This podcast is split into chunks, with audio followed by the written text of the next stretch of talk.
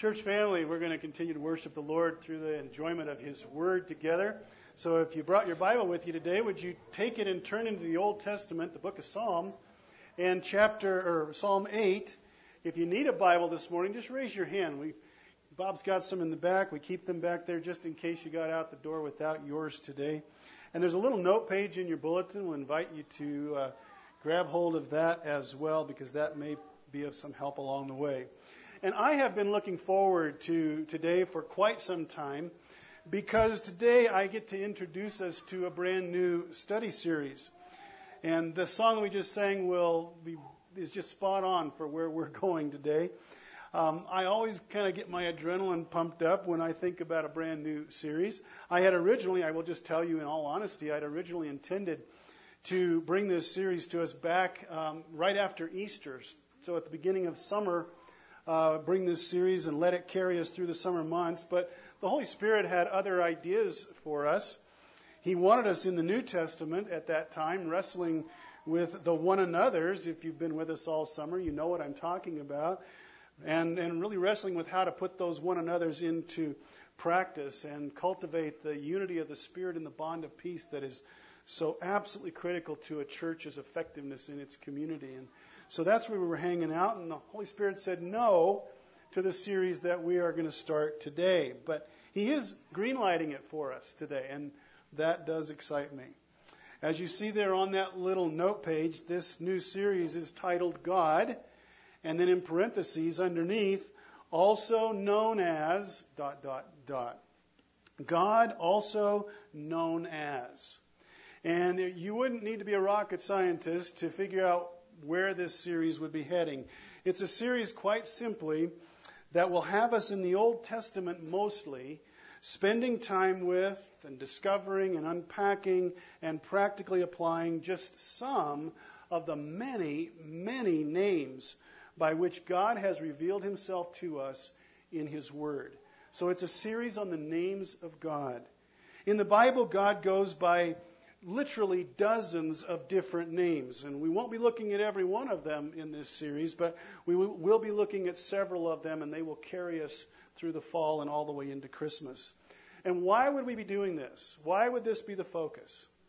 Well, because each one of the names that God takes onto himself reveals an important for us to know aspect of his nature or a, a critical component of his character um, these names reveal an essential activity, perhaps, that he fulfills in his relationship with us. Each one of God's names will mean something to us personally because they apply to our lives. Each one of God's names reveals something about his person.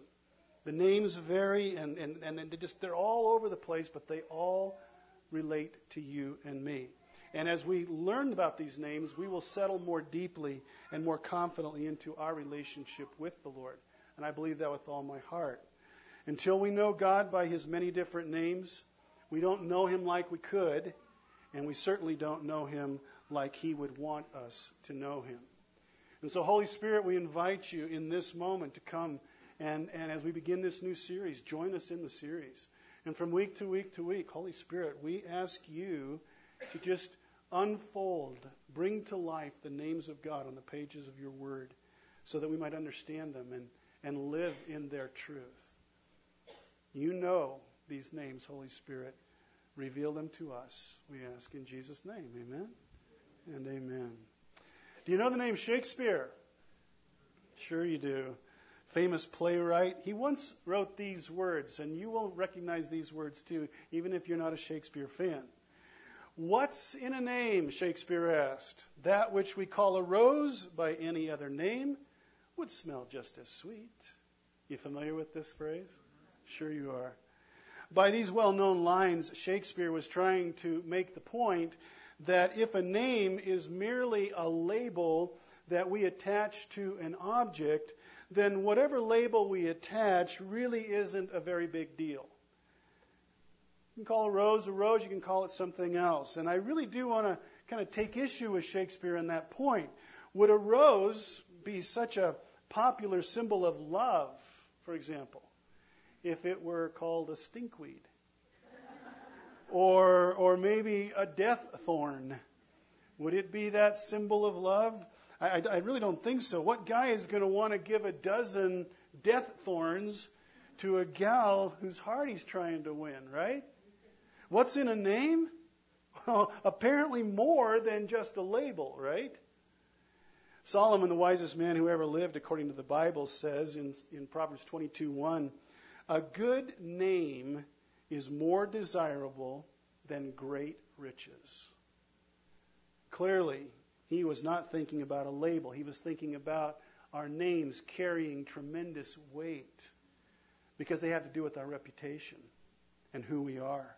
Having a good reputation, having a good name, he says, is worth more than having a really big bank account. Unfortunately, there are a lot of people that kind of flip that thing on its head, don't they?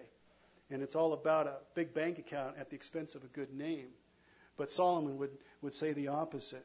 For Solomon, who we are and what we are, and in our character and in our nature, our, our values, our beliefs, in our essence, all of that can be condensed down and, and captured by our name.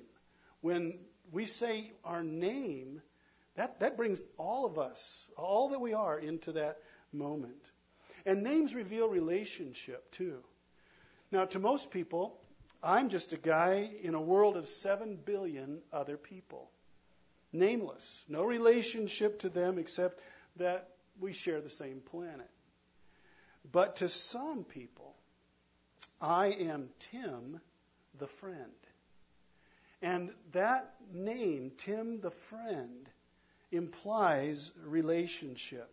I am in relationship, relationships of mutual concern and interest, varying layers and depths associated with those relationships. But, but Tim the friend is in relationship. To others, my name is Pastor Tim. Some of you call me Pastor Tim. Some of you just call me Tim. I'm happy with either one of those those thoughts. Modified name, Pastor Tim, but still there is relationship implied in the name. For anybody who calls IBC home, we have this relationship, Pastor Tim. Two very special persons call me Dad. That's my name. It's always been my name. I'm Dad. That's a relationship that I only have with two people in the entire world. I'm also pops to two other people. That would be the my daughter-in-law and my son-in-law who are married to my kids. I'm pops to them. That implies another kind of relationship. And there are three very special little people who named me Papa. I'm Papa to them. One of them is only three months old. They don't even know yet that I'm Papa, but they're going to know that soon enough. And I'm still learning to wear that new name. But it definitely implies a relationship with them that's very, very special. And then for one, only one, remarkable, amazing, answer to my prayers lady who is so beautiful outwardly and inwardly, whom I just, as I said a moment ago, celebrated 35 years of life with, to that to that lady, I am Snuggly Boo.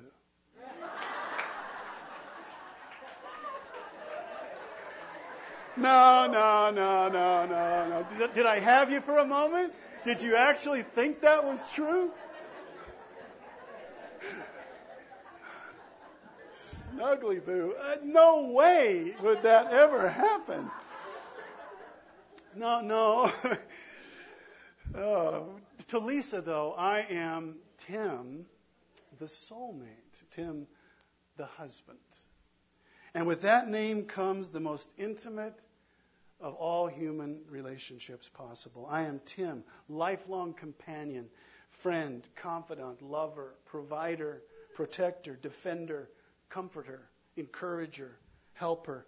At other times, I'm frustrator, annoyer, non non communicator, boneheaded decision maker, selfish self promoter, and all these other things. But to Lisa, I am Tim, soulmate. And with that name, there comes relationship. So, what's in a name? Well, way more than a label, right?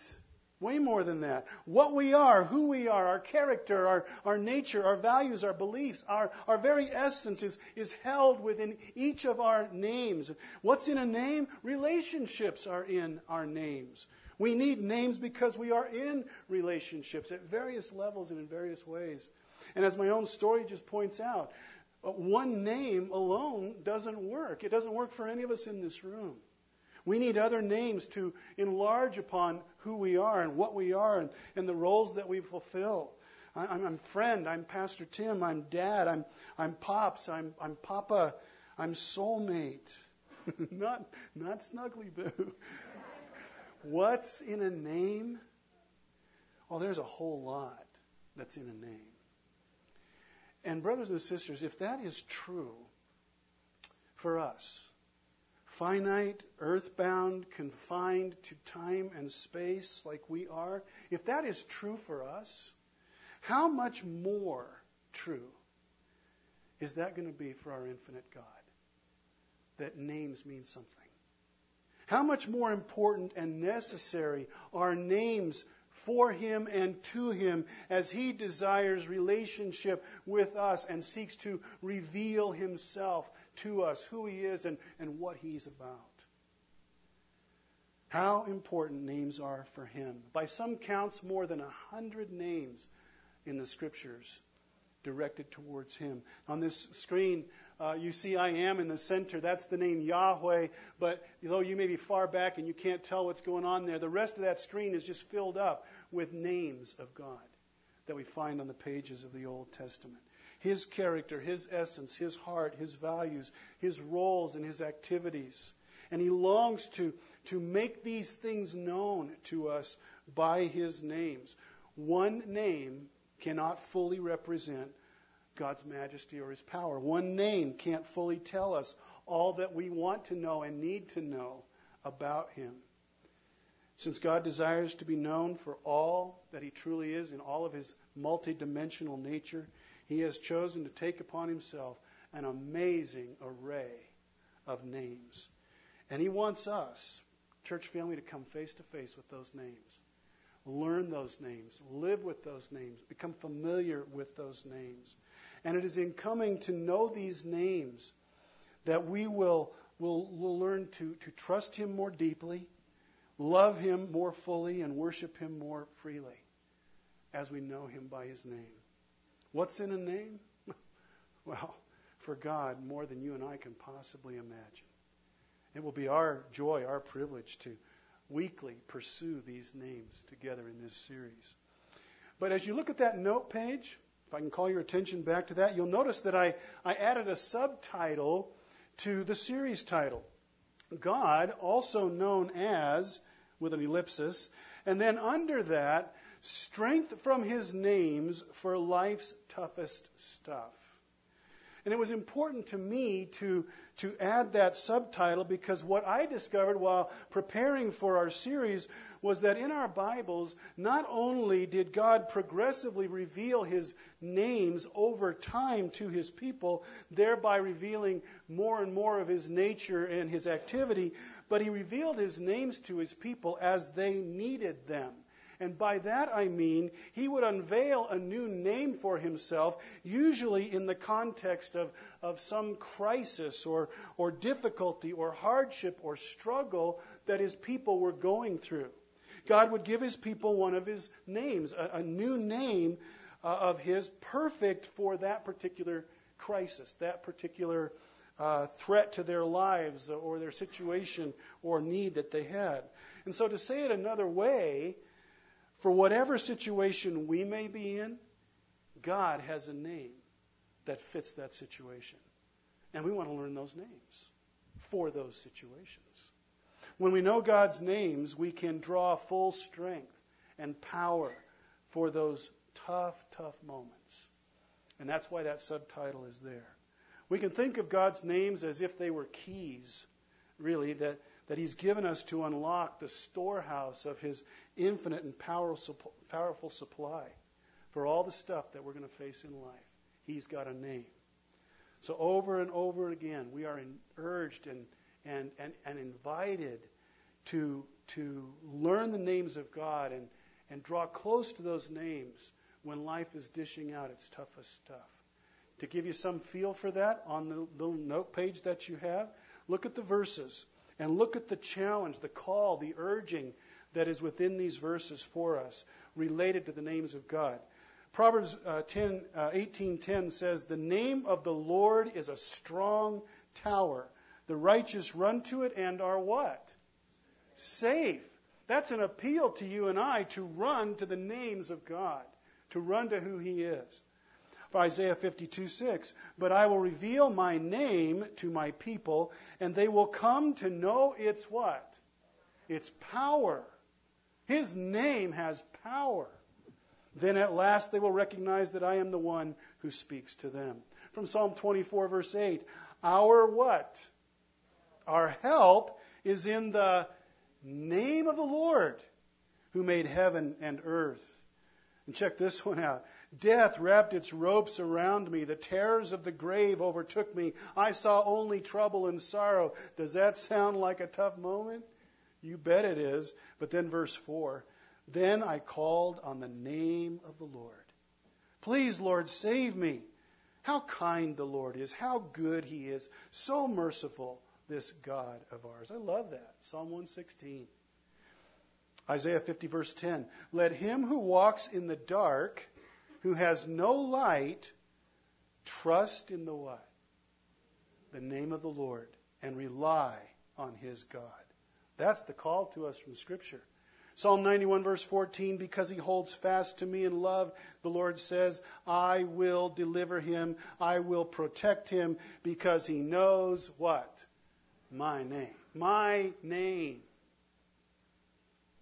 Now, as I said a moment ago, when we know God's names, we can draw all the strength and power we need for life's toughest stuff because God has a name perfectly suited to all of those situations. What names, you might be wondering? Well, names like Elohim. You know that name. You're familiar with that name. Strong Creator God. Or Yahweh, Jehovah, a name that means personal, relational God. Adonai, our authoritative ruling God. Jehovah Jireh, our provider God. Jehovah Sabaoth, our warrior God. Jehovah Ra'ah, our good shepherd God. Jehovah Nisi, our banner in battle. Jehovah Rapha, our healer. Jehovah Shalom, our peace. El Elyon, our most high God. El Shaddai, the almighty God. And Emmanuel, what, what is that name? That's God with us. I think we might pick up that name right around Christmas time. And there are dozens, literally dozens more names just like this. Whether we ever become proficient in saying the Hebrew names or not is really not that important. Our brother Don DePalma can coach us on how to pronounce the Hebrew correctly. We can go to him and ask for that. But what really is important, really important, is that we grasp the meaning behind these names of, that God has taken to himself. We wrap our hearts around those names, around his nature, his character, his activity, as the one who is all that we need. That's why we sing these songs about his name today. Just beginning to, to prepare us for this, this time together of thinking in these ways. When we know God's names and we apply the correct name to our particular situation, trial, threat, fear, hopeless circumstance, we will be able to draw into the power that we just read a moment ago about. Isaiah 52 6. How did it read again? But I will reveal my name to my people, and they will come to know its power. I am fully expecting that to happen, brothers and sisters, as we share this series together. Now, with the few moments that we have left to us, since we're only trying to set the table today and not really going to get into any of God's names in particular this morning, let's just be reminded of a few convictions that we should be holding firmly upon or holding firmly to as we think about our God and these names that He has taken to Himself. Out of His great desire for us to know Him, there are some convictions that we want to bring to this series together. If you flip that note page over, Let's affirm, first of all, that God's names are what? They are majestic. Can we say that with a little more oomph? Majestic, yes, his names are majestic. Your Bible's open to Psalm 8. It begins this way with the well known, often quoted phrase, O Lord, our Lord, how majestic is your name in all the earth. Can we say that together? Can we read that together as a church family with power right off the, the screen? O Lord, our Lord, how majestic is your name in all the earth. The names of God, because they are God's names, every one of them holds within it majesty and, and glory. Agreed? I mean, his, his names are pure majesty. And as we spend time with these names, discovering and experiencing not only what they are, but what they mean, we're going to be ushered directly into the presence of a majestic God. When David pens these words, Oh, majestic, how majestic is your name. He's not saying, God, I, I know your name. What he's saying is, Your name is excellent. It's full of splendor and magnificence. It's glorious. It is beyond compare. And he follows this up with, You've set your glory above the heavens. And then he looks and, and he talks about in verse 3 when I look at your heavens, the work of your fingers, the moon and the stars that you have set in place, what is man that you are mindful of him, the Son of Man, that you care for him? It must have been a clear, star filled night when David penned this song. He looks up like we get to do here in Idyllwild. And they don't get to do this in Orange County, but we get to look up and and what do we see? Man, we see we see the stars, don't we? And we we can see, we can make out the Milky Way and and all of that. And, and David did that, and he was awestruck by God's creation. God, you did all of this just with your finger? Oh Lord, our Lord, oh Yahweh, our Adonai. Those were the two names he uses. We're going to learn about those names and why he chose those names. Your names represent you, and you rise far above all the stuff that you've. In that moment, when David recognized the majesty of God's names, he forgets about himself. And that is really important for us to note. I'm so small, so nothing in this grand expanse. But you, God, who are above it all, you care about me.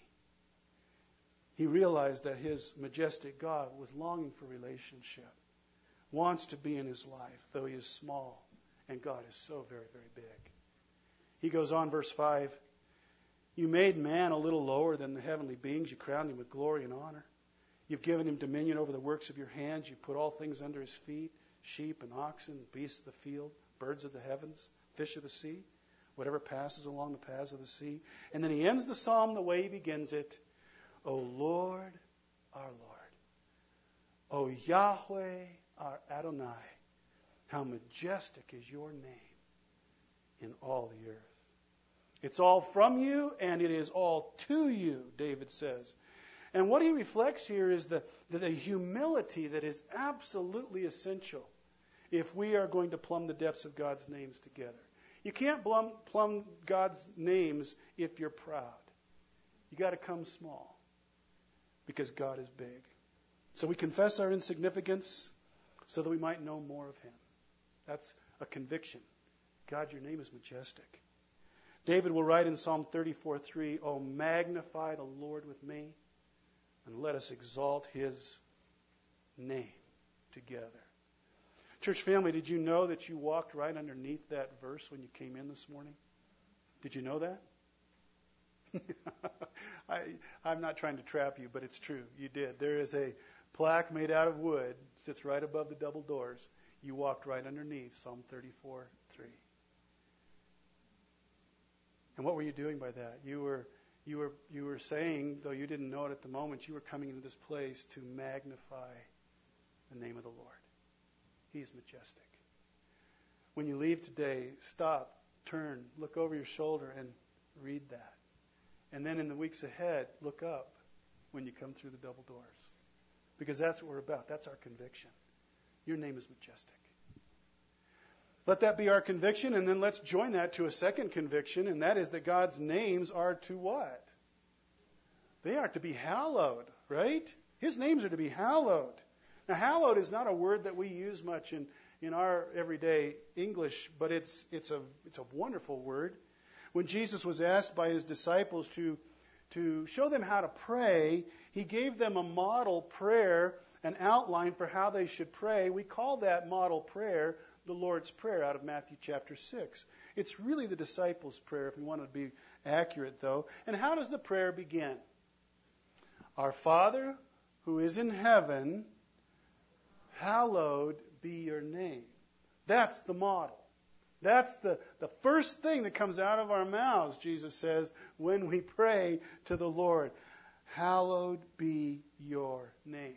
Now, that word hallowed and the word holy come from the same Greek root word, hagios. It means to set apart as extra special. It means to sanctify. And so Jesus is saying, when you pray, never forget who you're addressing. His name is holy. It is set apart. You're not talking to Bill. You're not talking to Ted or Sam. You're talking to Almighty God.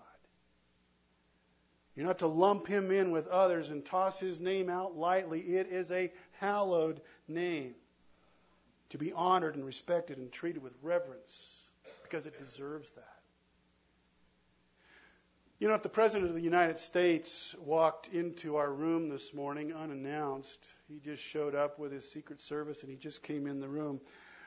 I don't think that any of us would address him by his first name. We wouldn't say, Hey, Barack, what's happening? Glad you could come today. We would not do that, would we? I mean, I hope we wouldn't do that. I hope what we would say is, Oh, welcome, Mr. President. It is an honor to have you with us today. And why would we do that? Why would we respond that way? Because he holds an incredibly powerful position. And the position is to be respected, right? It is to be honored. Even if you don't agree with the man, you honor the position. Well, if that is true in the earthly realm, how much more true is that in the heavenly realm? Jesus says God and all his names that he goes by are to be treated with more respect than we would show to any earthly person. Hallowed, hallow his name. Treat it with the holy, holy, holy respect that it deserves. And you know, God agrees with that, with what Jesus said. Of course, He does. So much so that He builds into the Ten Commandments in the Old Testament a command that is specifically designed to draw, drive home the truth of His hallowed name. It's command number three. How does it read? You shall not take the name of the Lord your God, Yahweh Elohim, in vain. For the Lord will not leave him unpunished who takes his name in vain. Does God care about his name? It's a big deal. So much so that he makes a command around it. The word vain means empty, without meaning. It describes something that doesn't have any substance or, or merit or value. It, it has to do with using God's name in a way that's inconsistent with who he is. It involves stripping away the infinite value that belongs to each of his names. So using his name in vain goes way beyond uttering his name in a curse, which we hear with frequency. We hear his name in a curse, but it goes way beyond that. That's just the obvious. It includes adding his name thoughtlessly in conversations, which we sometimes do. Did that really happen? Oh my God. It really happened. God, it's hot. Good Lord, are you kidding? All of those are, are colliding with the third command, aren't they? Yeah, we just casually toss his name out in a conversation. Oh my God. Man, God doesn't take that lightly. He doesn't miss that. And, and, and by the way, it's just as offensive to holy God if we text it. OMG. Hey, right? Am I right? Our Father who is in heaven, hallowed be your name.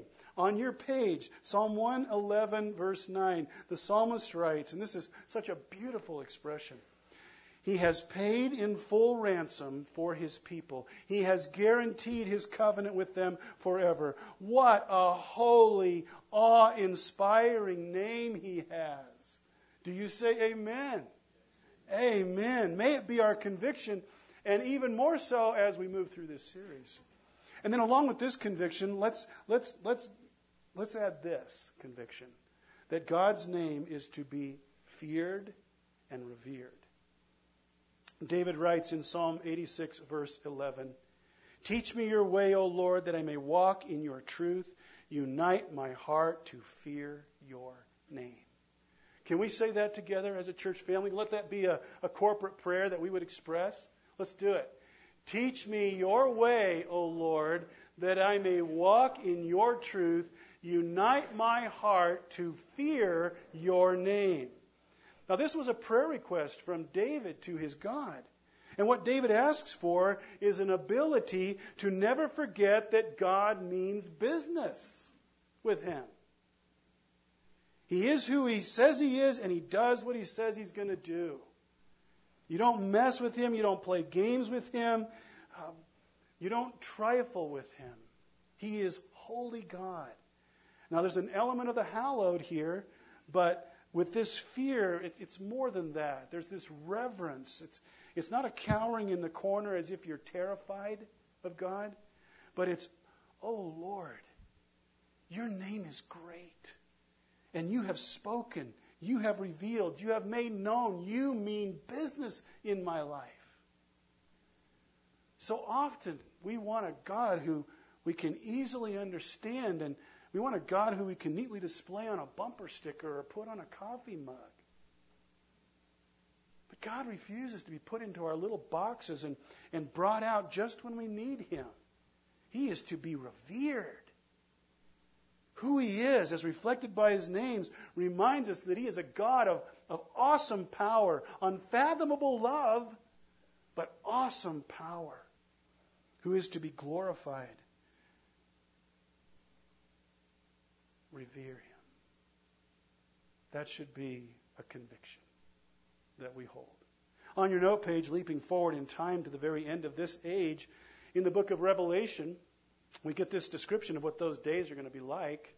It's a powerful moment here, Revelation 11:18 on your on your page. The nations raged, but your wrath came, and the time for the dead to be judged, and for rewarding your servants, the prophets and the saints, and those who what? fear or reverence your name. Very interesting. Both small and great, and for destroying the destroyers of the earth. Fearing God's name empowers us to walk in his ways and live in his truth. And God takes note of that. Not the world's truth, but his truth. Fearing his name is the key to living the abundant life that Jesus speaks of and ultimately entering into all that God has for you and me. To fear and reverence his name is to take him seriously, brothers and sisters. And we want to do that with every one of his names. He's not, as he is so disrespectfully talked of sometimes, he's not the man upstairs. Do you hear that sometimes? We all do. The man upstairs. What an affront that must be to our God. He, you know, he is El Olam. He is Esh Oklah, the eternal God, the consuming fire. And if we have any good sense at all, we will never forget that. Lord, your names are to be they're majestic, they're to be hallowed, they're to be revered and feared, and they are to be what? Last thought. Trusted. His names are to be trusted. Psalm 20, verse 7, a beautiful psalm, a beautiful verse. Some trust in chariots and some in horses, but we trust in the name of the Lord our God, Jehovah Elohim. God in His Word never gives us a name to call Him by and then fails to live up to the name. Ever. Isn't that a great thought? David sings, But we trust in the name of the Lord. So when by his names he says to us that he is the God who creates, the God who relates, the God who rules and provides and fights our battles and shepherds us and heals us and, and brings us peace and protects us and sanctifies us and is our foundation and our rock and our righteousness, all of these names that he has, when he says those names, we can trust him for those. Yes? Because he's also the God who never lies. Titus 1 verse 2. And he's the God who never changes. James 1:17. To say it another way, brothers and sisters, we can take his names to the bank of our heart. We can put them on deposit there and make withdrawals on those names whenever we need to, whenever we wish to, and in these names find the strength that we need to face life's toughest stuff. This is our God. He can be trusted. Our God goes by many awesome and hallowed names. It's going to be our joy to become familiar with them and use them as we move through this series together. Let's let's pray. Join me in prayer. Lord Jesus, only hours before you went to the cross, you prayed in John 17, and in verse 26 you said, I made known to them your name and I will continue to make it known. Lord Jesus, that is your promise. Hours before the cross, you came to make your Father's name known to us. You came to the earth, you put on flesh, you unveiled the Father's heart, his mind, his will, his character, his love, and his power. You unveiled the full essence of his being. We ask you by your Spirit to continue to make his name known to us. Show us new things about him that we've not known. Through this series, do that over these next few months. Do that. That we might worship him in his majesty, and hallow him in his holiness, reverence him in his power, and, tr- and trust him in his changeless nature. We so very much want to know God better. Jesus, make him known. Holy Spirit, we yield to you expectantly. In your name we ask it. Amen and amen. I'm excited. Looking forward to this. Church family, would you stand with me? We'll send you out with a blessing. I would invite you to extend your hands and receive this blessing from the Lord to you as you move into your new week. To know Him and to make Him known. That is our mission. Amen? Now to him who is able to keep you from falling and to present you before his glorious presence without fault and with great joy. To the only God our Savior be glory, majesty, power, and authority through Jesus Christ our Lord before all ages, now and forevermore. Amen and amen. Blessings on your week. We'll see you next time.